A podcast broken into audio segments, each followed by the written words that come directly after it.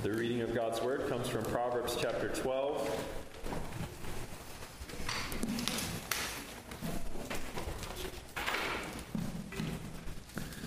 Proverbs chapter 12, we'll read verses 1 through 5.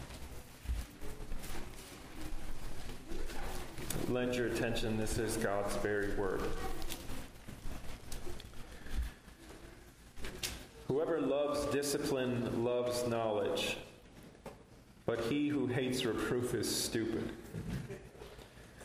A good man obtains favor from the Lord, but a man of evil devices he condemns. No one is established by wickedness, but the root of the righteous will never be moved. An excellent wife is the crown of her husband, but she who brings shame is like rottenness in his bones. The thoughts of the righteous are just, the counsels of the wicked are deceitful. Thus far, the reading of God's holy word. Join me in prayer as we ask his blessing upon the reading and the preaching of the word.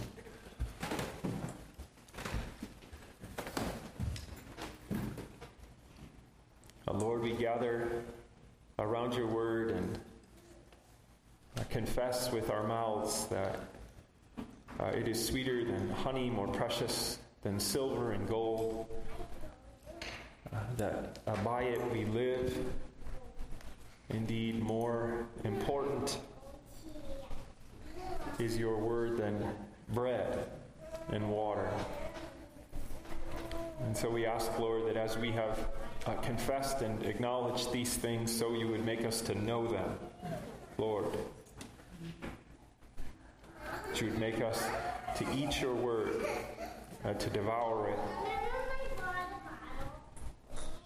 that we might have life grow up within us as you nurture and feed what you have begun. So posture us aright, Lord, to receive. Speak to hearts, Lord, guard words and do what only you can do in bringing about faith and hope and love and conviction and assurance, encouragement. Building up your church unto salvation. We ask these things in Christ's name, amen.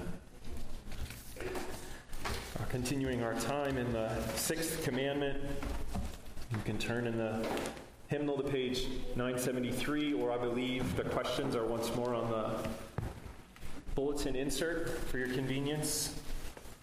The Westminster Shorter Catechism. The sixth commandment, I'll read the brief commandment in verse 13, and then we'll turn to the questions. So, first, this is God's word. Uh, you shall not murder. Thus ends God's word. And then, once more, the catechism question starting in question 67. Well, we'll start in question 68. What is required in the sixth commandment?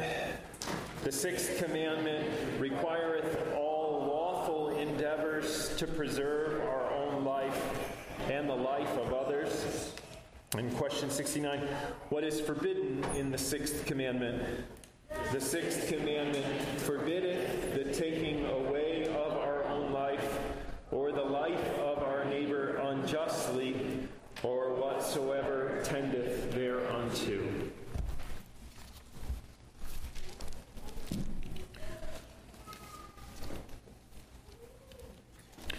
Even just a, a brief reflection on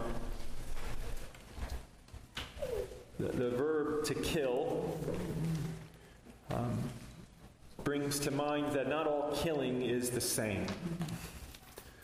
We alluded to this last week that while all taking of life is dreadful, uh, not all taking of life is unjust or unlawful. And that's where I'd like to start our considerations this evening by explaining further uh, that point. All taking of human life is dreadful, but not all taking of human life is unjust or sinful, as strange as that may seem. In fact, it's quite possible that the call to preserve life, the life of ourselves and the life of others, in certain, certain circumstances, could result in the necessary taking of life of another.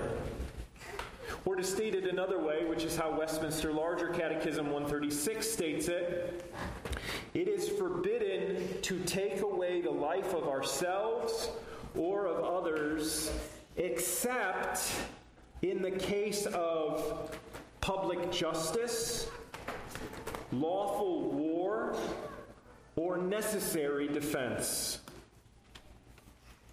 Public justice, lawful war, or necessary defense. Now, I remarked last week that we can be rather cavalier about this. And I've noticed a certain cavalier tendency in some of our own literature, particularly about the goodness of God's provision of defense.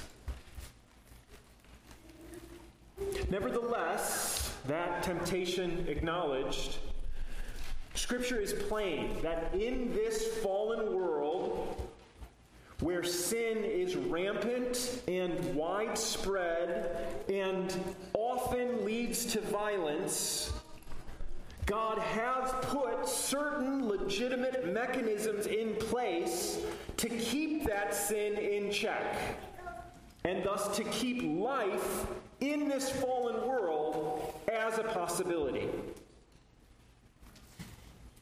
Whereas sin unchecked would snuff out life altogether. It is a veritable chaos, if you will, making life as such impossible. An early reformer, Heinrich Bullinger, explains it this way The sixth commandment flatly forbids killing any man upon private authority.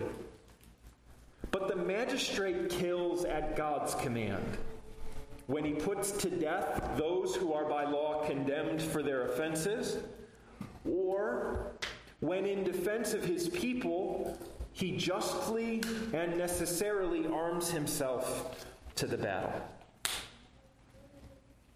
I think this is difficult for us in a number of different ways, but it's worth wrestling with in the light of this commandment. And it is exactly what Paul undertakes to grapple with in Romans 12 and Romans 13. If you'd like, you can turn to the end of Romans chapter 12.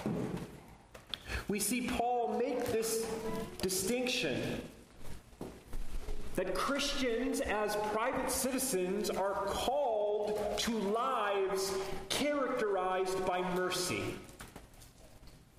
That what Christ expects us to discharge is nothing less than what we have received. But he differentiates this unique charge to individual Christians and another figure the magistrate. So we can look at several of these verses at the end of chapter 12. Look what he says in verse 17, speaking to Christians Repay no one evil for evil but give thought to do what is honorable in the sight of all. And then verse 19 Beloved, never avenge yourselves, but leave it to the wrath of God. For it is written, Vengeance is mine, I will repay, says the Lord. Well, you can hear the Christian ethic there. Paul sums it up even in verse 21 Do not be overcome by evil, but overcome evil with good. This is a uniquely Christian ethic. It's nothing short of what God has done unto us in Christ, is it not?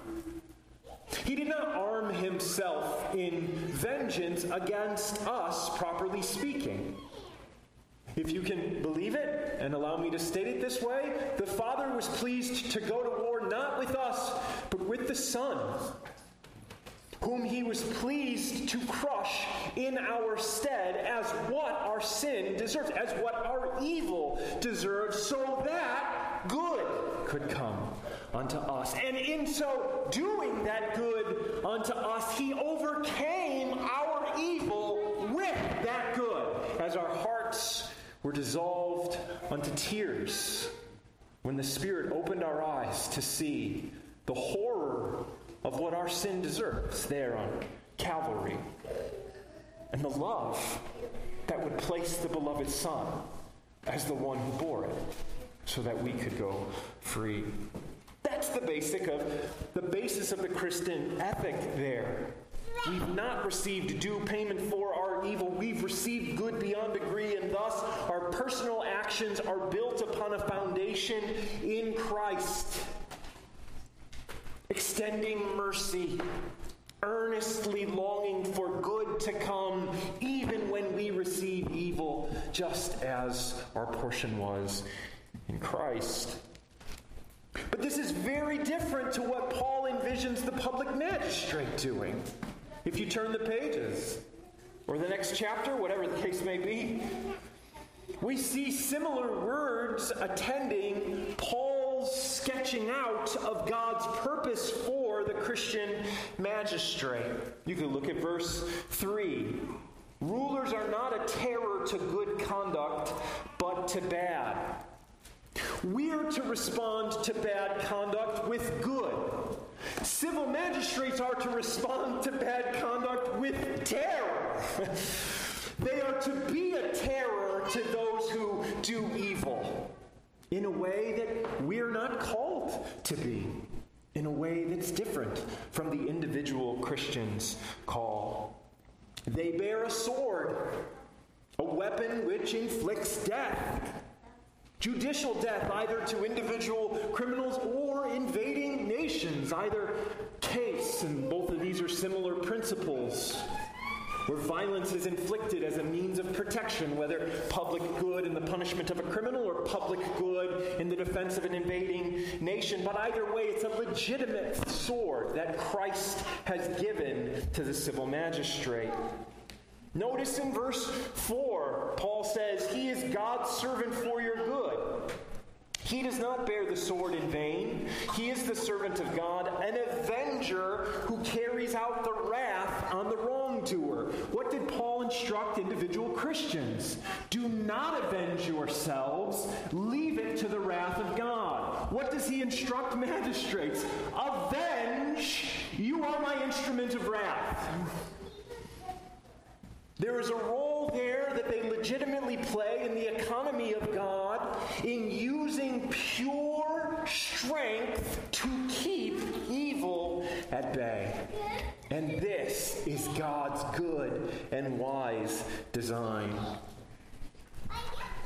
Now we can take the principle as well established. It's throughout our Reformed understanding of the law as given to the magistrate and the difference between a private individual and a public official. We can even recognize that there's a goodness to it, can we not? The idea that King Arthur and his knights would be a force to establish the rule of law from both internal and external threats, we can see a blatant goodness to that. We can also go further and say that Paul was able to see this in a time when the emperor was not the best of men.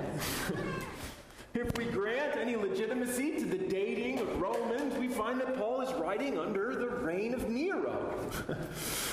who's about to put Paul to death if Christian tradition is any sure testimony, and yet he still sees some semblance of this working itself out, even though there is, for all intents and purposes, a monstrous regime that is the current power at B. All of which is to say, we can see the principle as established, we can see the goodness of it, and we can also acknowledge the historical messiness of it in its working itself out. Can we not? We also glimpse something of the goodness of God in this. Beloved, make no mistake, the justice of God is excellent as well, for it is who God is, and we glimpse something of that on display here in Paul's thinking. We also see the excellence of a God, infinite in power, who employs that power to protect the helpless, do we not? To draw near to the oppressed, do we not? And so, even in this, we see something lovely about our God. And that particular goodness, the employment of strength on behalf of the weak. Well, this also shows up in the circumstances of necessary defense, albeit there it's with more restraint. Now, on the one hand, the legitimacy of self defense works itself out as the principle the positive working out of the command to preserve life. We heard the story a few weeks back, maybe it was a month back or so now, of the young boy who saw from a window someone trying to drag off his sister. They lived in a rural area, and a man emerged from the wood, and the boy watched as the man tried to drag his sister away. And what did he do? He went for his slingshot, and he took aim and he landed two or three good shots, and the man ran off. We see this a certain loveliness, do we not? Because it wasn't a reckless hate, it wasn't an insatiable cruelty moving the boy's hand, it was a love for his sister. It was a protecting of the helpless, which is the beautiful heart which beats at the legitimacy of self defense. This passage that the larger catechism and other Reformed thinking adduces for this is found in Exodus 22, verses 2 and 3. If a thief is found breaking in and is struck so that he dies, there shall be no blood guilt for him. But if the sun has risen on him, there shall be blood guilt for him. This is admittedly a tricky little passage, and it's a tricky little law here, considering what happens in the case of a thief. But the conventional interpretation of this seems sound. If a thief breaks in and the owner kills the thief in the dead of night, the darkness veiling the level of threat, man not being able to know whether he poses a threat to his family's life and his own life, and he takes that life, then the owner is innocent.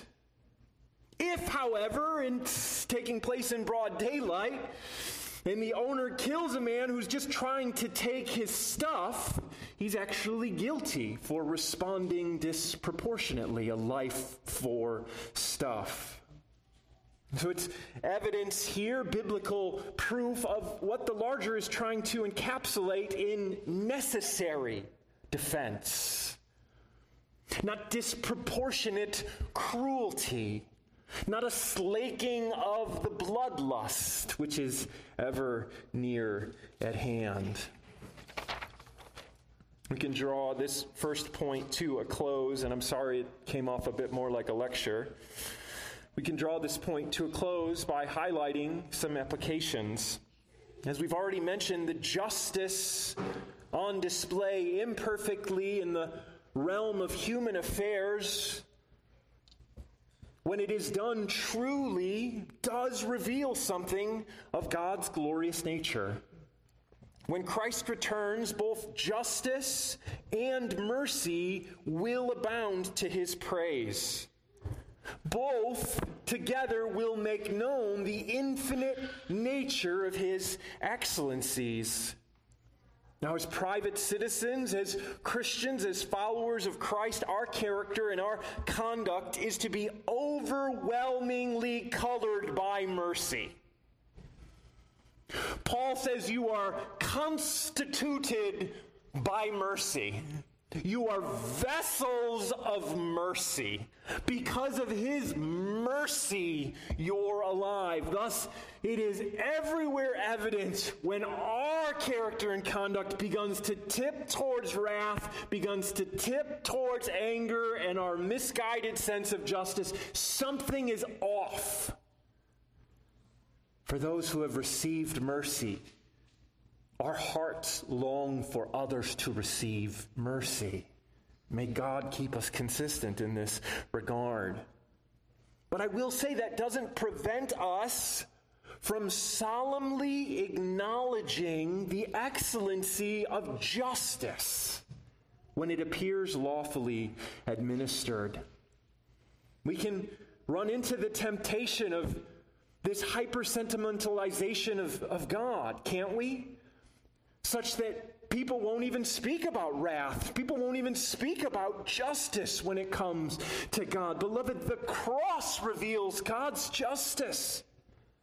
The horror of Calvary says this is what sin deserves. If we have no sense of justice, beloved, I assure you, we have no sense of mercy. For mercy is receiving in Christ what our sins should have received, which we assess by virtue of an appreciation of God's justice. Second, we can give thanks for the wisdom and the goodness of God in providing this fallen world with multiple mechanisms used to restrain sin. Our earnest desire is that Christ's blood will cleanse and convert the sinful hearts. But we can also give thanks that where he doesn't convert, he also often keeps in check. Beloved, I trust that the day of revelation is going to be no mild revelation of the degree to which God kept sin in check. From keeping that dragon from loosing that bond. There is a fear of the sword which operates to keep sin at bay. And while this doesn't overcome evil with good, it certainly keeps evil to the periphery to a degree where life can still take place in the center. One need only to compare our time and place with almost any other time and place, really, the more you read history, the more you get a sense for the degree to which lawlessness was much closer to the call of the land. I'm reading this book by John Williams right now called uh, The Redeemed Captive Returns to Zion. Anybody read this book? It's the story of a minister of the gospel in Massachusetts in the early 1700s who was attacked in the French Indian War, and he had to watch his people he loved were killed and he was taken away. And it was like it was the Wild West. There was no justice to be hoped for. There was no law to be put in place. There was no recourse to be had. They were just utterly at the behest of power and the sovereignty of God. When you consider the safety that all of our days have known, it's remarkable that we reflect upon God's goodness in this capacity, is it not? That lawlessness is kept at bay, that the chaos that sin would revel in has not reached a pitch of intensity such that life becomes an impossibility. Let us not be guilty of thankless hearts in this regard. And then, third, the relative utility of the sword makes room for us to recognize and honor courage and valor before men. Even if such courage and valor does not amount to true righteousness before the Lord. There is something still recognizably good in the fireman who risks his life to save someone else. We don't have to downplay that. The soldier who fights for those who cannot fight for themselves is manifestly lovely in one manner of speaking. A society and a church that cannot see the relative goodness in Arthur and his knights, that boy and his wonderful slingshot, has no true eyes to see the good, the true, and the beautiful in its messy iterations in this world of sin and misery. Does that make sense? So much for the just taking of life in this fallen world. But what of our individual responsibilities in the light of the sixth commandment? First, we are called to avoid all occasions, temptations, and practices which tend to unjust destruction of life. So the commandment is, Thou shalt not kill. The principle is that life is a gift from God. and that he gives life for a reason, namely to glorify himself. That's what our catechism says, right? What is the chief end of man? That's right, to glorify God and enjoy him forever. One theologian observes the fact that life is a gift given to us for a specific purpose implies a limitation. The fact that life is given to us for a specific purpose implies a limitation, meaning this life is neither a good to be valued absolutely above all things, nor is it a trivial thing to be squandered or hazarded recklessly. Do I need to repeat that? I fear I've fallen back into lecture mode. This life is neither a good to be valued above all things absolutely, nor is it a trivial thing to be squandered or hazarded recklessly or thoughtlessly. You see limitations there? Okay. Life is subordinated to God's glory. The Lord may call us to lay down our lives for something greater. He never calls us to throw away our lives, as the saying goes. So we are called to value life properly, and a proper study of the value of life will lead to avoiding all occasions, temptations, and practices which tend to the unjust destruction of the life of any. That's what Westminster Larger Catechism 136 states. Everybody's with me. We're doing this. So, for instance, concerning occasions which tend to the unjust taking of life, Deuteronomy 22 8. When you build a new house, you shall make a parapet for your roof, that you may not bring the guilt of blood upon your house if anyone should fall. Now, the roof of an Israelite home was essentially another room. It was a room with a potential breeze. So it was a common room. And so God here instructs his people to take due precaution by building a little wall or a fence around the edge of the roof to minimize the risk of someone falling off. Make a couple of observations here. We can note first that God's providential care for life extends throughout his kingdom. Now, it's striking that in Deuteronomy 22 there are a number of laws, all of which specify care for life. You'll find the life of straying animals comes under God's care. You'll find the life of overburdened animals coming under God's care. You'll even find the life of birds and eggs coming under God's regulatory care.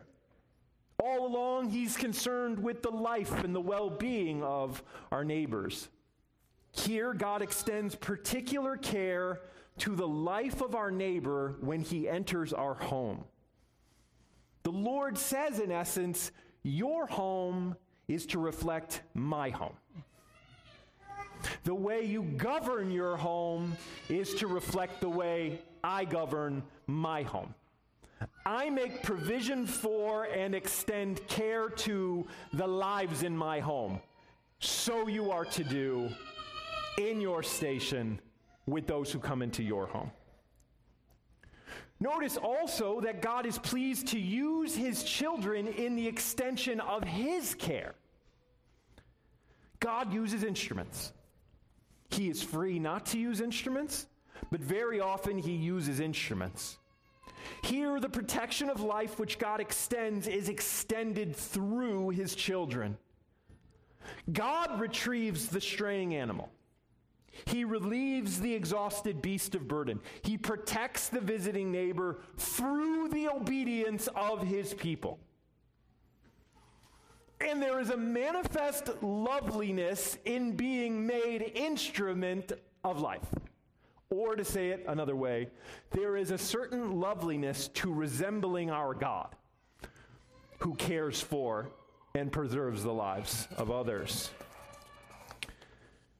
But above all, we can see that very thing on display in the Son, can't we?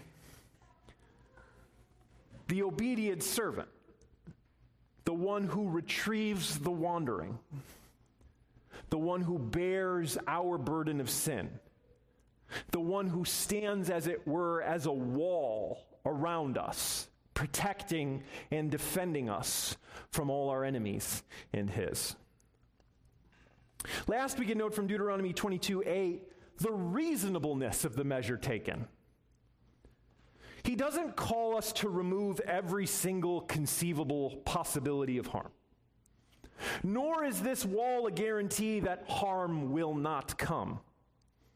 He does not call us to become God in our endeavoring to preserve life. For ultimately, even in the safest environment, the Lord is the giver and taker of life.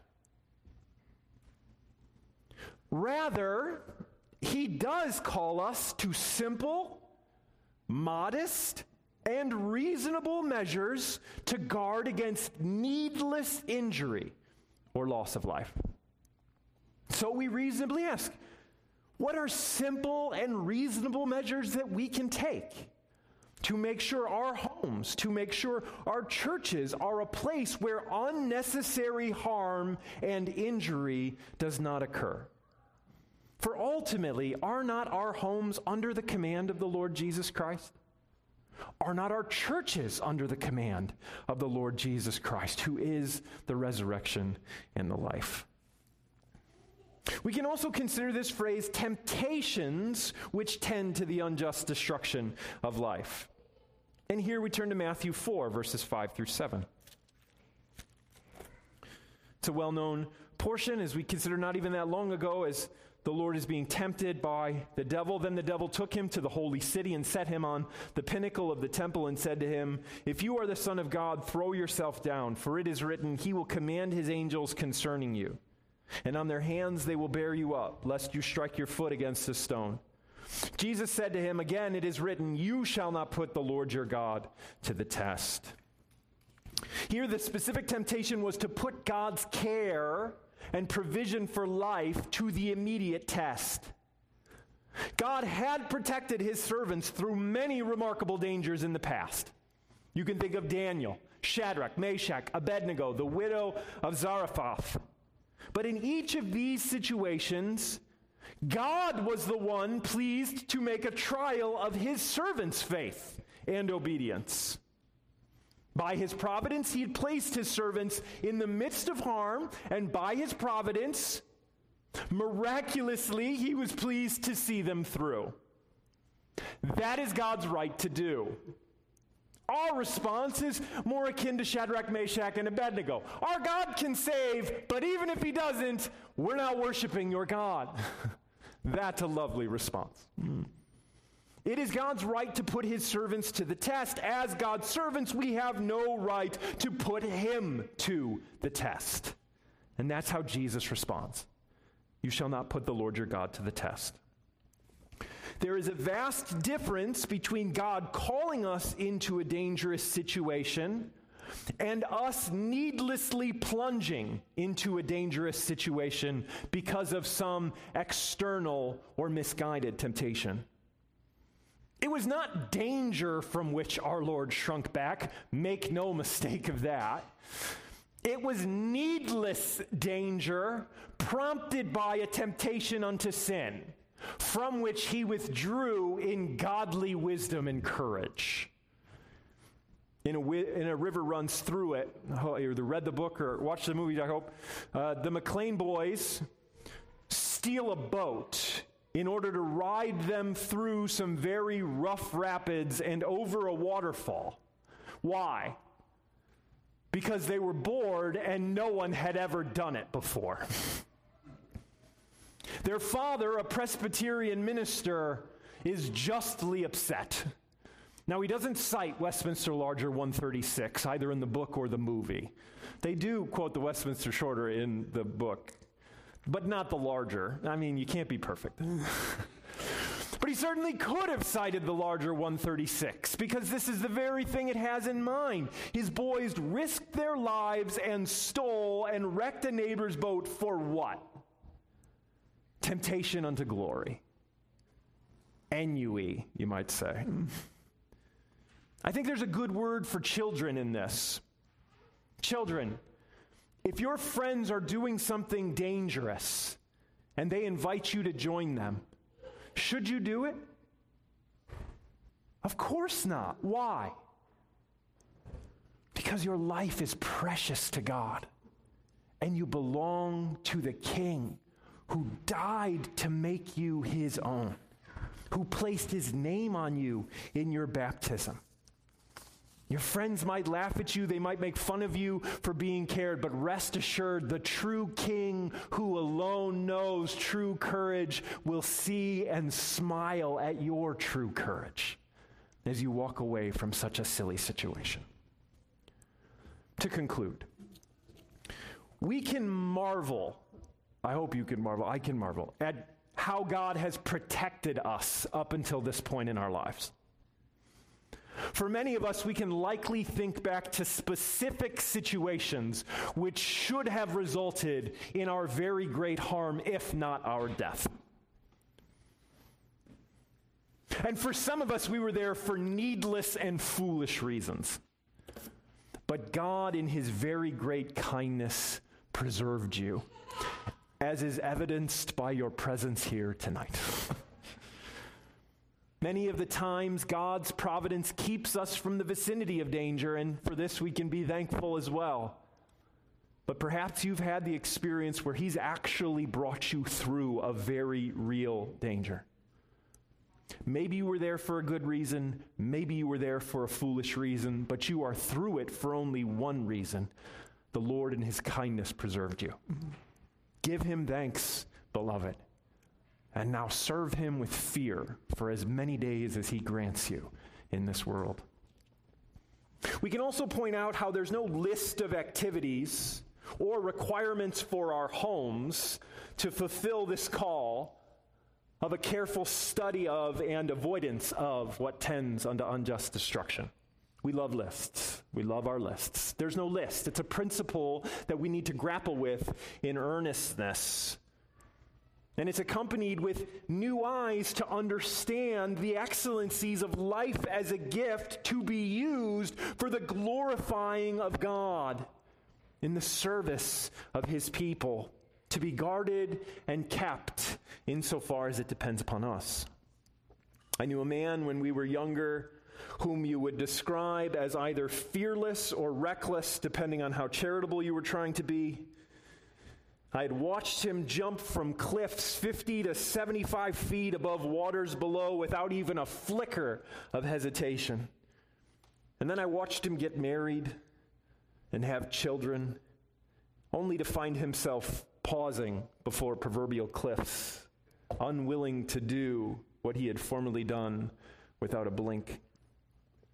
It seems to me that something similar happens to the child of God who comes to realize the double preciousness of their life, given by the Creator and redeemed by the Savior, and thus only fittingly employed in the service of His glory, however He sees fit, not to be squandered on trifles.